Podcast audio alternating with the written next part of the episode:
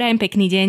Na úvod podcastu by som sa chcela ospravedlniť za chybu, ktorú budete v epizóde počuť. Môj host Michal Adam hovorí v jednom bode o sume, ktorú vynaložilo na to na svoje vlastné vyzbrojovanie. Namiesto 500 miliárd ide o sumu 150 miliárd eur. Za chybu sa ospravedlňujeme a napriek nej prajeme príjemné počúvanie.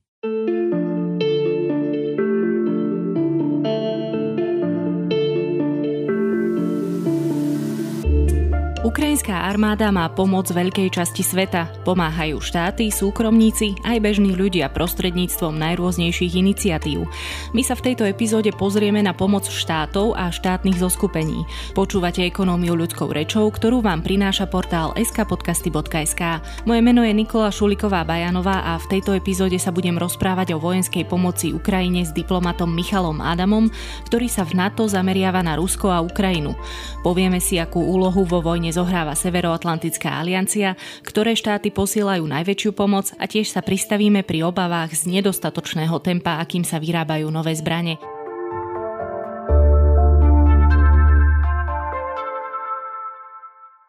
Ekonómiu ľudskou rečou vám prináša Telekom. Ak hľadáte pre svoju firmu komplexné digitálne riešenia, Telekom je tu pre vás. Nechajte správu siete, cloudu a IT bezpečnosť na profesionálov z Telekomu a vy sa môžete plne sústrediť na vaše podnikanie. Viac informácií nájdete na webe telekom.sk alebo kliknite na odkaz v popise tohto podcastu. Michal, začnime aktualitou. My dvaja sa rozprávame len niekoľko dní potom, ako Maďarsko zablokovalo 8. tranžu pomoci pre Ukrajinu, konkrétne teda pomoci Európskej únie vo výške 500 miliónov eur. Čo sa vlastne stalo a prečo sa to stalo? Skús nám to vysvetliť. Ja len na úvod taká krátka poznámka, že by som veľmi nerad komentoval toto rozhodnutie a dôvody, ktoré, ktoré za ním sú. Skúsim dať čisto len fakty, že e, čo sa stalo a možno nejaký kontext. V zásade Európska únia má svoj vlastný mechanizmus, e, ktorým generuje vojenskú pomoc pre Ukrajinu. Volá sa to European Peace Facility alebo v preklade Európsky mierový nástroj. A od začiatku vojny na Ukrajine vlastne týmto spôsobom EÚ vygenerovala už viac ako 3,5 miliardy eur v 7 e, tranžiach, väčšinou po 500 miliónov eur, ale jedna bola myslím, že aj za 1 miliardu. A ako si spomenula, v týchto dňoch mala byť práve schválená 8 tranža, opäť za 500 miliónov eur a práve s týmto Maďarsko nesúhlasilo. Prečo tak e, spravilo? Európsky mierový nástroj bol založený ešte pred vojnou na Ukrajine v roku 2021 ako nástroj, e, mimo rozpočtový nástroj Európskej únie na prevenciu konfliktov vo svete a v tom čase sa počítalo najmä s tým, že bude využívaný na aktivity EÚ v e, Afrike, prípadne na Západnom Balkáne. A od začiatku vojny na Ukrajine je však prirodzene ten nástroj využívaný najmä na pomoc Ukrajine a práve toto Maďarsko dnes e, namieta a hovorí, že mali by sme sa vrátiť aj k tomu pôvodnému e, zámeru e, a využívať ten nástroj aj v iných častiach sveta, práve v Afrike a na Západnom Balkáne konkrétne. A pre Maďarsko je toto dôležitá vec, pretože to je v súlade s jeho dlhodobými zahranično-politickými prioritami. A angažman Európskej únie v Afrike. Je dôležitý pre Maďarsko preto, aby sa zamedzovalo nelegálnej migrácii. A Západný Balkán je dlhodobá téma, s ktorou Maďarsko na e, európskej úrovni vystupuje a zasadzuje sa za rozširovanie EÚ na na západný Balkán. Dokonca Maďarsko má aj vlastného eurokomisára Varheja, ktorý je zodpovedný za rozširovanie práve tému západného Balkánu často otvára. Ja ťa doplním, lebo dnes už vieme, že Maďarsko povedalo, že túto pomoc je ochotné odblokovať, ak ho Ukrajina odstráni zo zoznamu podporovateľov ruskej invázie na Ukrajine. Takže uvidíme, kam až táto možno slabo povedané diplomatická roztržka povedie a ako sa to celé skončí.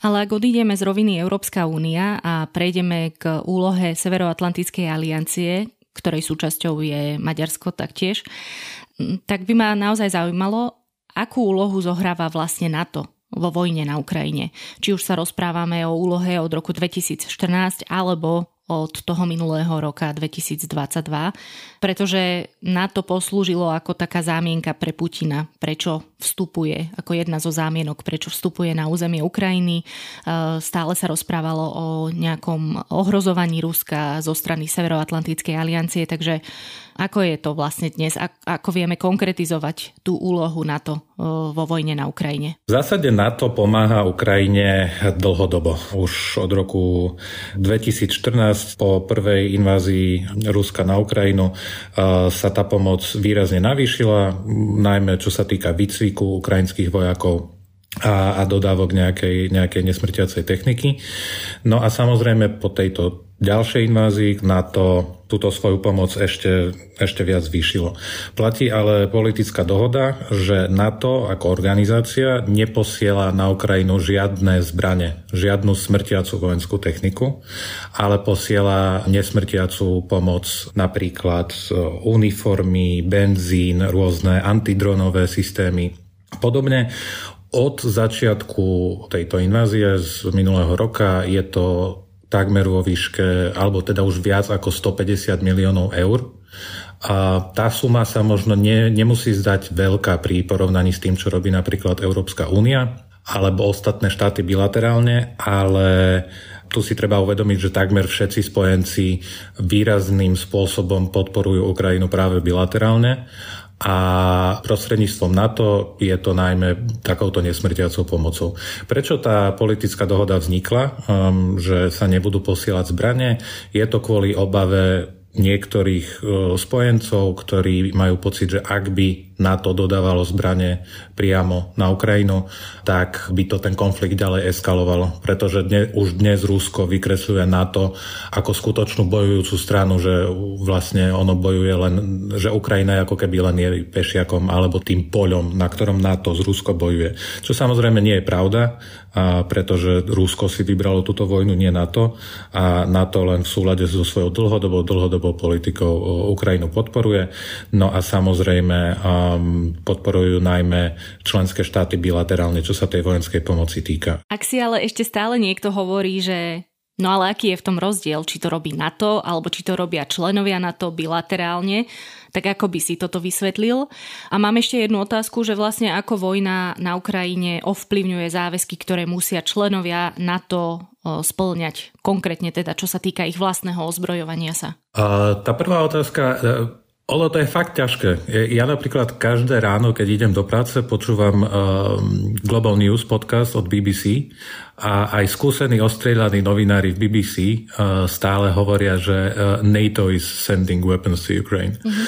Často sa to zamieňa a niekedy to nie je ľahké odlišiť, ale stále treba len opakovať, že v zásade NATO sa rozhodlo na základe tej politickej dohody, že bude primárne chrániť svojich členov na to, aby oni mohli bilaterálne pomáhať Ukrajine tak, aby sme nedávali Rusku absolútne žiadnu zámienku na to, aby mohlo ďalej šíriť svoje falošné narratívy a, a dezinformácie. A tá druhá otázka, tie záväzky? V roku 2014, to znamená po prvom napadnutí Ukrajiny, a sme si v NATO povedali, že v situácia, v ktorej väčšina členských štátov, ktoré si neplnia svoje záväzky, to znamená vynakladať 2% HDP na obranu, nie je v tej situácii udržateľná, pretože je jasné, že sa e, bezpečnostná realita zmenila, bezpečnostné prostredie a že je tu tým pádom aj väčší pocit hrozby, najmä zo strany Ruska a tým pádom musíme viacej do tej obrany investovať. Preto sa prijal tzv. Defense Investment Pledge alebo záväzok k investíciám do obrany, kde sme si povedali, že do roku 2024, teda za 10 rokov, sa dostaneme k tomu, že všetky členské štáty budú investovať tie 2%. To sa nepodarí úplne, pretože do budúceho roka nebudú to všetky štáty, ale bude to väčšina štátov, čo je obrovský pokrok. A kumulatívne, ak sa, ak sa nemilím, tak sme od od toho roku 2014 investovali viacej ako 500 miliard eur ako celá aliancia e, do obrany. No a ako zmenila táto aktuálna e, invázia, ten pocit ohrozenia e, je tak, že vidíme, že Rusko je že naozajstná bezprostredná hrozba aj pre členské štáty aliancie, pretože aj z jej retoriky, aj z toho, ako koná, je jasné, že ak by Rusko na Ukrajine uspelo, tak by bolo len otázkou času, kedy by to skúšalo ďalej, napríklad aj smerom na Pobaltie. A preto v zásade tu vzniká tlak, ale aj, aj oprávnený pocit niektorých spojencov, že musíme začať do tej obrany investovať ešte viac ako 2%. udomácňuje sa taký narratív, že 2% by mali byť základ a nie ten strop. A, a toto bude tiež jednou z tém uh, nadchádzajúceho samitu NATO vo Vilniuse, uh, ktorý bude v polovici júla kde sa budeme baviť o tom, že čo po tom roku 2024, kedy vyprší ako keby ten záväzok zo samitu z Velsu z roku 2014. Takže máme našliapnuté na to, aby sme postupne splnili ten záväzok 2% a budeme sa baviť o tom, že či by to nemalo byť náhodou aj viac.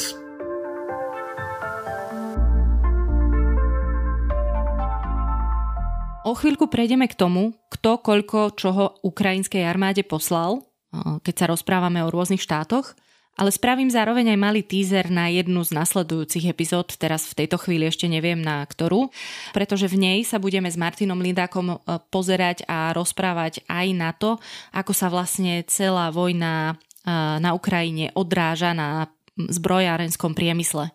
Kto na tom vlastne zarába, kto prerába a, a čo všetko takýto priemysel v podstate požiera. Takže len taká krátka informácia, že aj tomuto sa budeme v tomto podcaste venovať, ale teda konkrétne v nejakej inej epizóde. Takže Michal, ešte raz, kto koľko čoho Ukrajine posiela a poslal do posiaľ? Ja by som to možno rozdelil do takých troch košov o, krajín. Prvý kôž je krajín, ktoré v absolútnych číslach dávajú najviac vojenskej pomoci. To sú USA na prvom mieste, úplne jednoznačne, ktoré dali už okolo 40 miliard dolárov vojenskej pomoci a ktoré často dodávajú to, čo, čo Ukrajina najviac potrebuje. Či už sú to napríklad systémy protizdušnej obrany Patriot alebo HIMARSy, ktoré Ukrajine veľmi, veľmi, veľmi pomohli minulý rok pri ofenzívach jednak pri Charkove a potom v Chersone. Sú že extrémne dôležité, dôležitá technika a kopec samozrejme ďalších vecí. Potom je to Veľká Británia, ktorá dala okolo 6 miliard eur, ak sa nemýlim, a ktorá okrem iného sa zaviazala, že tento rok dá minimálne 2,3 miliardy tak, aby dorovnala to, čo dala počas minulého roka. A pravdepodobne to bude ešte viac, pretože aj, aj vzhľadom na to, aká vláda je pri moci v vo Veľkej Británii, tak dá sa očakávať, že tá pomoc bude rásť. Čo je veľmi zaujímavé, e, Veľkú Britániu teraz predbehne Nemecko, ktoré nedávno schválilo vôbec najväčší balík e, pomoci Ukrajine, bilaterálny v objeme asi 3,5 miliardy eur a veľmi dôležitý. Tam budú tanky, obrnené vozidlo a systémy protizdušnej obrany naozaj zásadná rozsiahla vec. A je tam ešte jeden rozmer, prečo to je dôležité a, a zaujímavé, je to, že Teraz sa najmä posledné mesiace tá vojenská pomoc generovala v súvislosti s nadchádzajúcou ofenzívou Ukrajiny, ktorú očakávame v najbližších týždňoch. Ale tento balík Nemecka ukazuje, že uh, rozmýšľame aj poza túto ofenzívu a počítame s podporou Ukrajiny aj v, dlhodob- v strednodobejšom a dlhodobejšom horizonte, čo je veľmi silný signál a záväzok. Takže toto sú ako keby ten, ten prvý koš krajín, ktoré proste veľké krajiny s rozvinutými obrannými priemyslami, uh, ktoré majú k dispozícii rôzne zbraň, zbraňové systémy, muníciu, ktoré vedia Ukrajine poskytnúť vo veľkých objemoch. Myslím si, že každému to je jasné, ale keď sa rozprávame o vojenskej pomoci, tak to znamená, že neposielajú sa Ukrajine peniaze, ale v podstate technika presne v tak. hodnote Áno, tých miliard, pres, ktoré si spomínal. Presne tak. Presne Dobre, tak. čiže ďalší kôž? Ďalší kôž sú krajiny, ktoré dávajú najviac v pomere k HDP. Ak sa pozriete na mapu členských krajín NATO, tak od Balckého až po Čierne more je pás možno deviatich krajín, ktoré sú v blízkosti práve Ukrajiny a Bieloruska. A to sú Baltské štáty, Rumunsko, Bulharsko, Slovensko, Česko, Maďarsko. Polsko? Polsko, no veľmi dôležité. Polsko. To, ak Áno. sa nemýlim, tak vedie, nie? Nie je to tak? Nie, nie, nie. Myslím, že na, na prvých miestach je Lotyšsko a Estonsko. Mm-hmm. A ono je to spôsobené tým, že ono to sú pomerne malé krajiny s, s malým HDP, ale napriek tomu dávajú, dávajú výraznú vojenskú pomoc a to práve signalizuje to, ako oni silno vnímajú tú, a ako aj my, ako Slovensko silno vnímame tú rúskú hrozbu Najmä pri Baltoch je to ten pocit, že sú ďalší na rade, ak by e, Rusko na Ukrajine uspelo, preto idú spraviť všetko preto, aby Ukrajina zvíťazila a posielajú čo môžu. A druhý rozmer je, že aj keď to v tých absolútnych číslach možno nie je nejaká akože zásadná pomoc, ale je stále dôležitá, ale že nie je to nejaký game changer, tak čo je veľmi dôležité je politický rozmer často tej pomoci, pretože tieto krajiny robia, robia rozhodnutia, ktoré potom motivujú aj tie väčšie krajiny a ďalších aktérov k tomu, aby pristúpili k darovaniu niektorých typov vojenskej pomoci. Ono sa to veľmi pekne ukázalo na príklade Slovenska práve, keď sme minulý rok darovali v apríli systém protizdušnej obrany S-300, úplne ako prvá krajina, teda oficiálne minimálne, úplne ako prvá krajina, takýto typ ťažkej techniky čo potom otvorilo dvere a uľahčilo politické rozhodovanie aj ďalším krajinám. Takže tu netreba zabudnúť aj na tento veľmi dôležitý rozmer. Opäť na doplnenie k Maďarsku, ktoré si spomenul v rámci tých krajín druhého koša. Maďarsko neposiela vojenskú pomoc na Ukrajinu. Ono hovorí o tom, že rozbieha, alebo teda, že mu beží najväčšia humanitárna pomoc v krajine tým, že prijalo asi milión utečencov a utečenkyň z Ukrajiny. No a teda ich postoje, že neposiela žiadne zbrania, lebo by to podľa ich slov konflikt iba eskalovalo. No a k tomu tretiemu košu? Tretí koš, veľmi rýchlo, to sú všetky ostatné krajiny. Tam by som zmienil EÚ, ktorá ako sme sa už na začiatku bavili, významným spôsobom pomáha tej Ukrajine, ale čo je zaujímavé, že EÚ prvýkrát v histórii prijala rozhodnutie, že do vojnovej zóny, do vojnového konfliktu posiela zbrane jednej z bojujúcich strán čo je ale v tomto prípade úplne pochopiteľné a legitímne aj z hľadiska medzinárodného práva, pretože posiela zbrane krajine, ktorá sa bráni a to podľa charty OSN má každá krajina právo na seba obranu, ak je, ak je napadnutá. A je to samozrejme v absolútnom politickom a bezpečnostnom a geopolitickom záujme, aby na jej hraniciach nemala nejaký režim, ktorý je ovládaný Ruskom a z ktorého potenciálne hrozí nebezpečie aj pre pre jej členské štáty. A okrem EÚ sú tu aj ďalšie krajiny. E, existuje niečo, čo voláme Ramsteinský formát, nemiliť si e, so známou nemeckou skupinou a je to, je to skupina 50, viac ako 50 krajín, kde sú všetky členské štáty NATO a ďalších asi 23 krajín, ktoré z celého sveta, ktoré Ukrajine pomáhajú, kde patria aj také krajiny ako Japonsko, Austrália, Nový Zéland, Južná Korea. To sú všetko partnery, s ktorými NATO čoraz viacej spolupracuje. A napriek tomu, že sú geograficky od nás vzdialení dosť ďaleko, tak rozumejú tomu, že tá ruská agresia na Ukrajine je globálna hrozba. Jednak preto, že ak by uspelo Rusko na Ukrajine, tak to môže posmeliť ďalších aktérov k podobnému správaniu. A druhák preto, že si uvedomujú, že z hľadiska nejakej globálnej stability, aj finančnej, je dlhotrvajúci konflikt na Ukrajine, ktorý vyčerpáva zdroje všetkých možných aktérov, tak to nie je niečo, čo by prospievalo nejakému um, globálnemu hospodárskému rozvoju a rastu. Nebudeme rozoberať každý jeden artikel, alebo teda čo, ktorý štát posiela.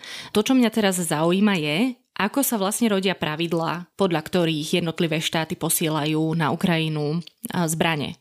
Nie je to ľahká téma, takže je okolo toho samozrejme veľa politiky, ale keď to zjednoduším, tak platí, že vlády posielajú to, čo im schváli v podstate parlament alebo obdobný orgán, ktorý má na toto dosah? Každá krajina to má nastavené nejako inak. Má svoje národné pravidlá.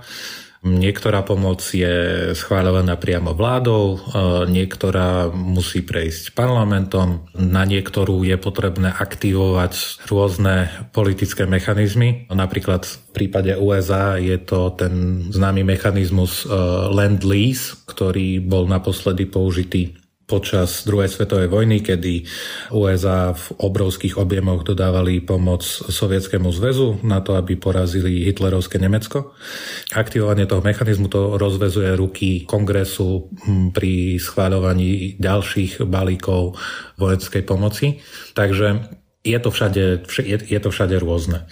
Čo sú akože zaujímavé momenty je, že e, v poslednej dobe napríklad v niektorých krajinách vznikli také dlhodobejšie fondy e, na podporu Ukrajiny, že už ako keby sa neschváľuje tá pomoc na nejakej ad hoc alebo nebude sa v ich prípade schváľovať tá pomoc na nejakej ad hoc báze, ale schvália si napríklad Dánsko alebo Norsko, si schválili niekoľkoročný, myslím, že v obidvoch prípadoch je to, že trojročný fond v objeme niekoľkých miliard eur. V prípade Dánska je to 1 miliarda, v prípade Norska myslím, že 3,5. A budú z tohto fondu ako keby postupne uh, ukrajovať na základe toho, čo, čo Ukrajina momentálne najviac potrebuje. A, a na medzinárodnej úrovni, ako som hovoril, sa to koordinuje práve v rámci tohto ramštajnského formátu, kde si 50 krajín sadne okolo stola je tam vždycky ukrajinský minister obrany a diskutujú spolu, že e, čo ako vieme pomôcť a potom tí ministri, e, ktorí sedeli na tom stretnutí, prídu domov, alebo už aj na to stretnutie prídu a ohlasia nejaké záväzky, alebo a potom prídu domov a skúsia to, čo sa tam dozvedeli a na čo tam sa dohodli presadiť nejako na, na domácej úrovni potom v koordinácii s e, premiérom s, a ďalšími vládnymi aktérmi a parlamentom. Ja na tomto mieste znovu zdôrazním, že sa rozprávame o štátnej pomoci, ale ako veľmi dobre vieme, tak tej pomoci e, pre ukrajinskú armádu je oveľa viac. Sú to či už zorganizovaní občania, občianky alebo nejaké neziskové združenia, e, humanitárna pomoc rôzneho typu od rôznych organizácií. No a samozrejme sú v tom aj peniaze súkromníkov, spoločností ako SpaceX, Philip Morris, Amazon, Vista Outdoor mm, a podobne ale asi sa zhodneme na tom, alebo teda asi vieme povedať to, že tá štátna pomoc, tá pomoc tých rôznych e, štátov na nejakých tých bilaterálnych vzťahoch predstavuje väčšinu tej pomoci pre ukrajinskú armádu a pre Ukrajinu ako takú. Je to, je to väčšinou, hej, toto sú štátne peniaze. Ale ako ty si už povedala skôr, treba si uvedomiť, že veľmi často je to tá technika, ktorá stojí nejaké peniaze. Hej, že uh-huh. to je tá technika, ktorú potom budeme musieť nejakým spôsobom doplniť.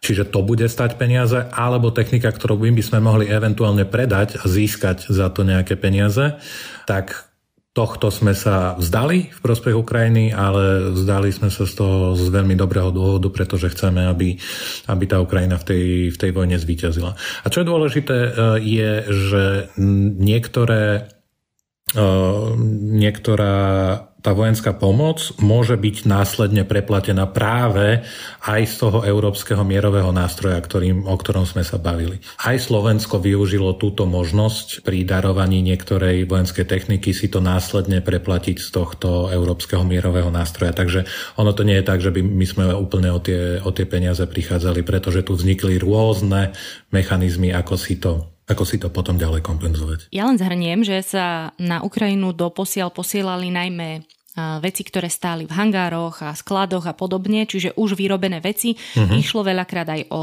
staré sovietské veci, išlo ale aj o nejaké staršie západné uh, techniky a podobne. Uh-huh. To sa postupne mení a tá pomoc sa vyvíja nejako v čase. No a vlastne tam prichádza tá dôležitá rovina, že počúvame uh, stále o tom, ako zbrojný priemysel už nestíha tomu dopytu, ktorý na Ukrajine je. Uh, nedávno to hovoril aj generálny tajomník NATO. Takže môžeme očakávať, že čoraz častejšie to bude taký ten model, ako vidíme veľakrát v správach o továrni v Scrantone v americkej Pensylvánii, že vlastne americká vláda im zadáva zákazku, od nich nakupuje a to potom posiela na Ukrajinu. Hej, že aj toto do toho teraz vlastne spadá a bude to asi aj um, častejšie a bude to vo väčšej miere. Je to súčasť tej pomoci, že z väčšej časti doteraz to bolo najmä e, dodávky toho, čo je na skladoch, čo už je vyrobené ale čoraz viacej sa zvyšuje aj ten podiel, alebo zvyšuje sa tlak na to, aby sa vyrábali ďalšie veci, jednak na to, aby my sme si, doplnili svoje sklady a jednak na to, aby sme mohli posielať Ukrajine ešte viacej. Dobrý príklad v tomto je napríklad aj Slovensko, ktoré predalo na Ukrajinu húfnice Zuzana 2. Je to zbraňový systém, ktorý sa osvedčil a práve preto e, sa Nemecko, Dánsko a Norsko dohodli, že spoločne zaplatia výrobu 16 eh, húfnic Zuzana 2, ktoré sa už momentálne dnes vyrábajú a ktoré postupne dodáme na Ukrajinu. Čiže ono funguje tu aj taká eh, medzištátna koordinácia v tomto, že niektoré štáty dajú zaplatiť eh, alebo zaplatia výrobu zbraňových systémov v ďalších iných krajinách. A samozrejme potom dávajú, dávajú aj svojim vlastným obranným priemyslom vyrábať.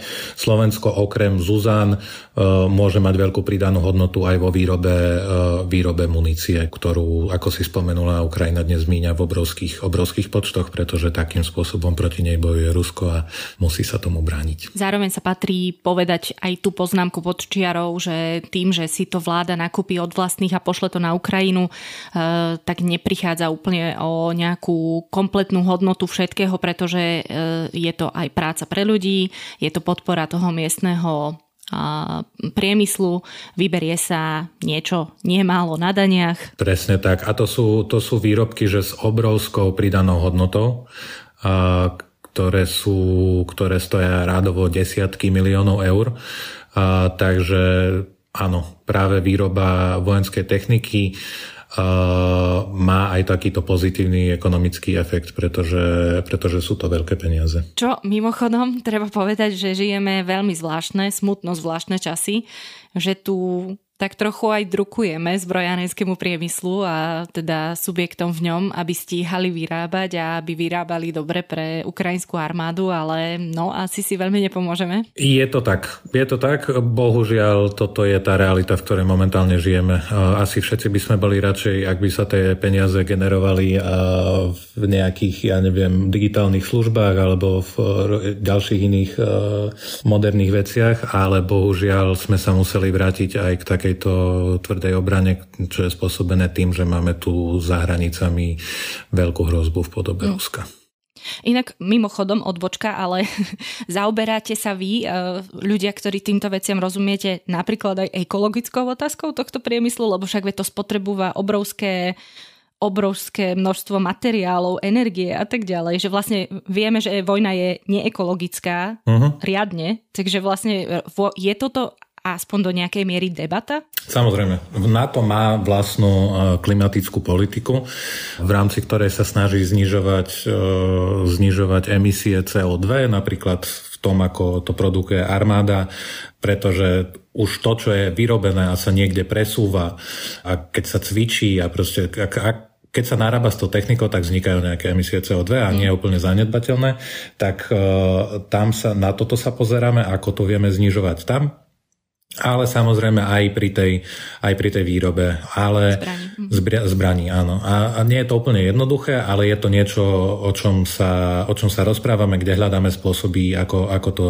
ako to znižovať. No lebo ja keď sa pozriem na záber, ako taký ten kanón vezie mm-hmm. ten obrovský vrtulník, mm-hmm. ktorý má vrtulu na začiatku aj na konci a vlastne zvládne odviesť takto jednu a viem, že ich musí odviesť, čo ja viem, stovky alebo koľko, alebo desiatky, Jasne. tak uh, samozrejme, že sa mi hneď v týchto časoch zapne tá kontrolka, že fuha, tak ale toto je veľmi neekologické, ale zároveň akože ono to nie je vôbec vtipné, ale ako predstava, že by to mal robiť, čo ja viem, vodíkový vrtulník alebo vodíkový autobus, to je, to je úplne, že za hranicou ako keby reality.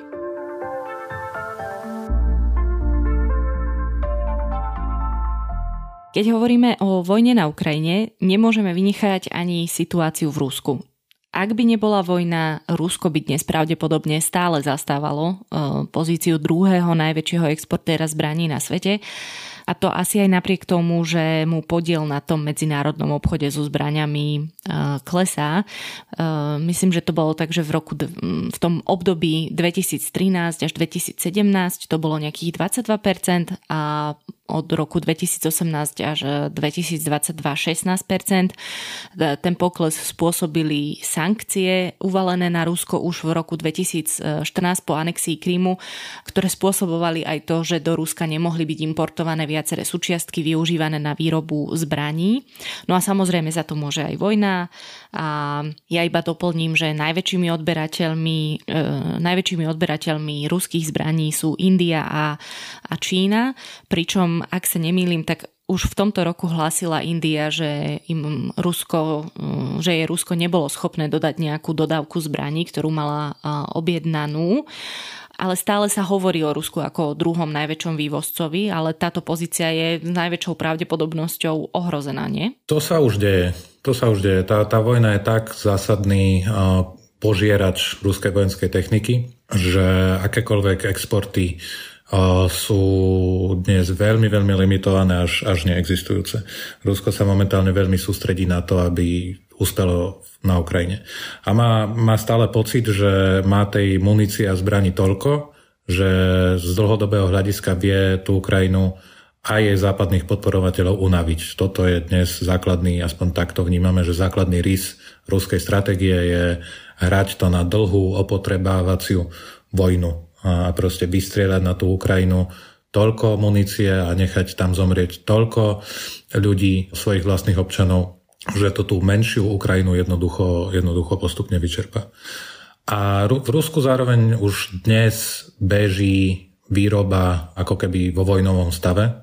Rusko dnes v mnohých oblastiach tá spoločnosť je už ako keby vo vojnovom stave, len to nikdy nebolo politicky takto vyhlásené, pretože to, by to bolo veľmi, veľmi nepopulárne, e, že ruské politické vedenie sa bojí vyhlásiť už vôbec len nejakú všeobecnú, všeobecnú mobilizáciu, preto to robí všelijakými takými čiastočnými mobilizáciami a rôznymi poputnými inými spôsobmi. A podobné je to aj pri výrobe zbraní dnes to už tá, tá, tá výroba beží ako keby na tie vojnové obrátky, len sa o tom nehovorí. A, takže e, Rusko okrem toho má obrovské zásoby, ktoré tiež sa veľmi stenčujú vzhľadom na to, že, alebo nie veľmi, ale rýchlo, e, vzhľadom na to, koľko Rusko strieda na Ukrajine. Ale jednak beží tá výroba na, na, na vojnové obrátky, jednak e, sú veľké skladové zásoby a Okrem toho Rusko má stále na medzinárodnej scéne nejakých partnerov, ktorí mu dodávajú zbranie. Konkrétne, keď ide o muníciu a rakety, tak je to Severná Kórea a keď ide napríklad o drony, tak je to, je to Irán. A tie tiež aj Irán dodáva tiež aj muníciu a nejaké delostrelecké granáty a tak ďalej. Z toho, čo vieme. Navyše z líknutých dokumentov z Pentagonu sme sa dozvedeli aj to, že Egypt plánoval poslať riadené strely Rusku. Tým pádom asi môžeme veľmi realisticky predpokladať, že takýchto štátov je aj viac. Špekuluje sa o viacerých krajinách a opäť raz v dobrej tradícii ja to komentovať nebudem. Jasné.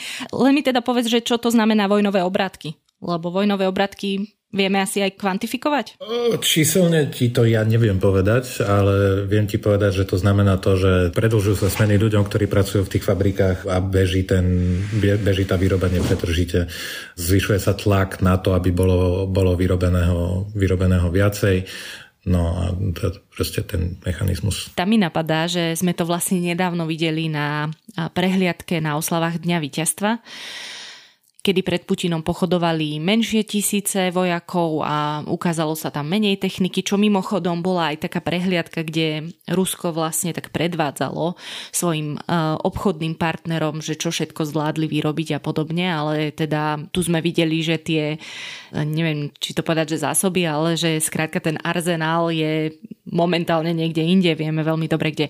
No ale toto sa možno objemom peňazí, ktoré na to idú, nezdá ako relevantná otázka alebo relevantná rovina v celej našej debate, ale e, ja tu predsa len spomeniem, Putin používa na vojnu aj kriminálnu skupinu Wagnerovcov, zaujímalo by ma, prečo vlastne ehm, Putin platí týmto ľuďom, konkrétne teda ľuďom Evgenia Prigožina, či sa mu to oplatí takýto model a ako oni vlastne fungujú? Putinovi sa to oplatí skôr politicky, mať takúto súkromnú vojenskú spoločnosť, ktorú prevádzkuje ehm, jeho oligarcha Prigožin na ktorého pleciach v zásade je tá ekonomická stránka toho celého a organizačná. Hej, že on proste to dáva ako keby v úvodzovkách zo svojich peňazí, ale to, to sú peniaze, ktoré e, rôznym spôsobom pritiekli k nemu. Ale pre ten Kreml je to dôležité, pretože na Ukrajine to vie vygenerovať veľké počty vojakov, ktoré inak by to Rusko muselo generovať nejakou mobilizáciou, čiže ako keby klesá tá politická nutnosť vyhlásiť, vyhlásiť e, ďalšie vlny mobilizácie ale zomiera ich tam tak veľa na tej Ukrajine, že nejaká ďalšia vlna mobilizácie bude musieť prísť. A druhá vec je, že ak sa budú diať nejaké neúspechy, napríklad ako vidíme aj teraz pri Bachmute, že aj po tých uh, už takmer skoro roku uh, ťažkých bojov, tak Ukrajina teraz je ako keby v protiofenzíve a postupuje a bojov, bojovali tam najmä Wagnerovci, tak bude to mať na koho hodiť ten režim.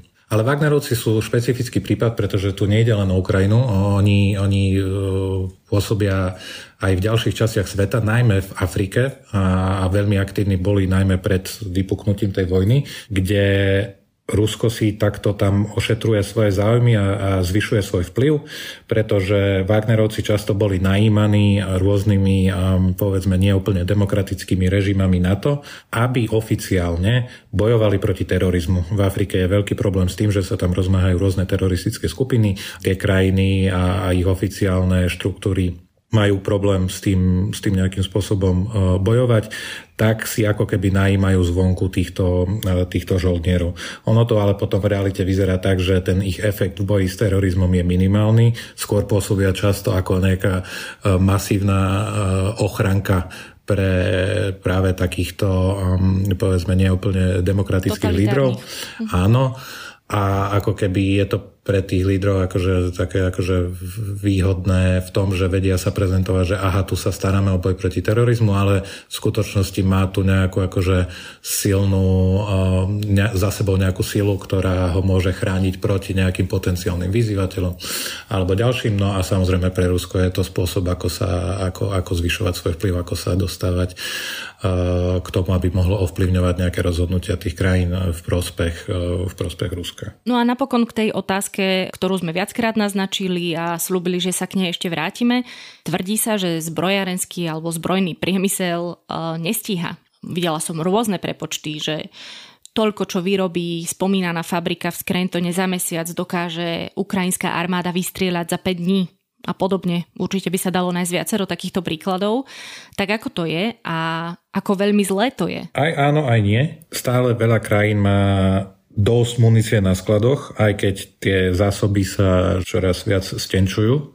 To si tie krajiny uvedomujú, preto ako keby viac, čoraz viacej aktivujú svoje obranné priemysly e, na to, aby, aby vyrábali vo väčších objemoch. A čo je veľmi dôležité je, že že to uvedomenie si, aké riziko z toho plinie, je kolektívne a preto sa aj v NATO e, rozprávame, aj krajiny medzi sebou, je ako to vieme spoločne nejako zintegrovať tie naše obranné priemysly a, a výrobné plány a, a kapacity. A toto bude tiež jedna z dôležitých um, tém uh, samitu vo Vilniuse a, a výhľadovo aj, aj na ďalšie mesiace. Takže je to niečo, čo je rizikom, čo si uvedomujeme, že je rizikom, ale na čom pracujeme. A ja, ja pevne verím v to, že máme ešte stále dosť času na to, aby sme, aby sme tieto naše snahy zintegrovali. Napríklad Európska únia teraz vyčlenila 1 miliardu eur čisto len na výrobu munície. Niektoré krajiny majú veľmi podrobné plány na to, ako v najbližších rokoch vyrobiť veľké objemy munície. A Teraz sa hrá o to, ako dobre to budeme vedieť, e, vedieť zintegrovať. No to si mi dal celkom takú diplomatickú odpoveď, že čo asi tak chcete a čo by bolo pekné, ale, uh-huh. ale dobre, rozumiem. Uh, tak, tak to len tak zhrniem na záver. Je to možno skôr také zamyslenie, že keď si to spočítame, povedal si, že od 2014. na svoje ozbrojovanie NATO uh, minulo okolo 500 miliard, viac ako 500 miliard uh, eur šialená suma. Potom sa pozrime len na uh, výdavky, ktoré smerujú na Ukrajinu, hej, čiže nie do NATO, hej, ale na Ukrajinu.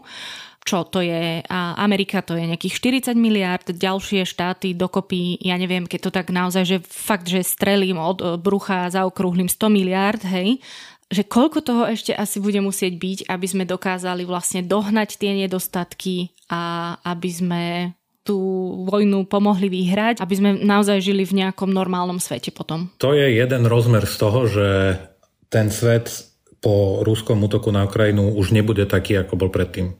Že bezpečnosť, obrana, že to budú opäť témy číslo jedna aj, aj v nejakom domácom politickom kontexte. A tak ako proste témami vždycky pred voľbami, ja neviem, boli e, školstvo, zdravotníctvo, zlepšovanie verejných služieb a tak ďalej, tak teraz to bude aj obrana, že koľko proste a ako budeme dávať na obranu, ako budeme mať obrannú politiku. A ja to často prirovnávam, ja som to hovoril že v našom podcaste a inde, že ten útok Ruska na Ukrajinu je pre Európu, že um, 11. september to, čo bolo pre Ameriku a konec koncov pre svet. Hej, že tiež tak zásadne sa zmenili tie prístupy k bezpečnosti po tom 11. septembri, čo sa týka boja proti terorizmu, ale aj akože rôznych bezpečnostných opatrení a tak ďalej, že toto je, v tomto je to podobné. Hovorí diplomat v NATO so zameraním na Rusko a Ukrajinu Michal Adam. Ďakujem veľmi pekne za rozhovor. No ja ďakujem veľmi pekne za pozvanie a ak vás témy, o ktorých sme sa dnes rozprávali, nejak viac zaujímajú, tak my sa im podrobnejšie venujeme práve v našom podcaste Daj na to a budeme veľmi radi, ak si nás niekedy pustíte. Pekný deň ešte prajem všetkým a dovidenia. Počúvali ste podcast Ekonómia ľudskou rečou, ktorý vychádza v nedelu. Nájdete ho vo všetkých podcastových aplikáciách aj na YouTube. Partnerom tohto podcastu bol Telekom. Ak chcete, aby bola vaša firma alebo spoločnosť pripravená na budúcnosť a konkurencia schopná bez ohľadu na to, v čom podnikáte, Telekom vám prináša komplexné digitálne riešenia. Viac informácií nájdete na webe telekom.sk alebo kliknite na odkaz v popise tohto podcastu. Ja som Nikola Šuliková Bajánová a podcast Ekonómia ľudskou rečou vznikol v spolupráci s portálom skpodcasty.sk, na ktorom nájdete všetky slovenské podcasty a informácie o nich. Ďakujeme, že nás počúvate.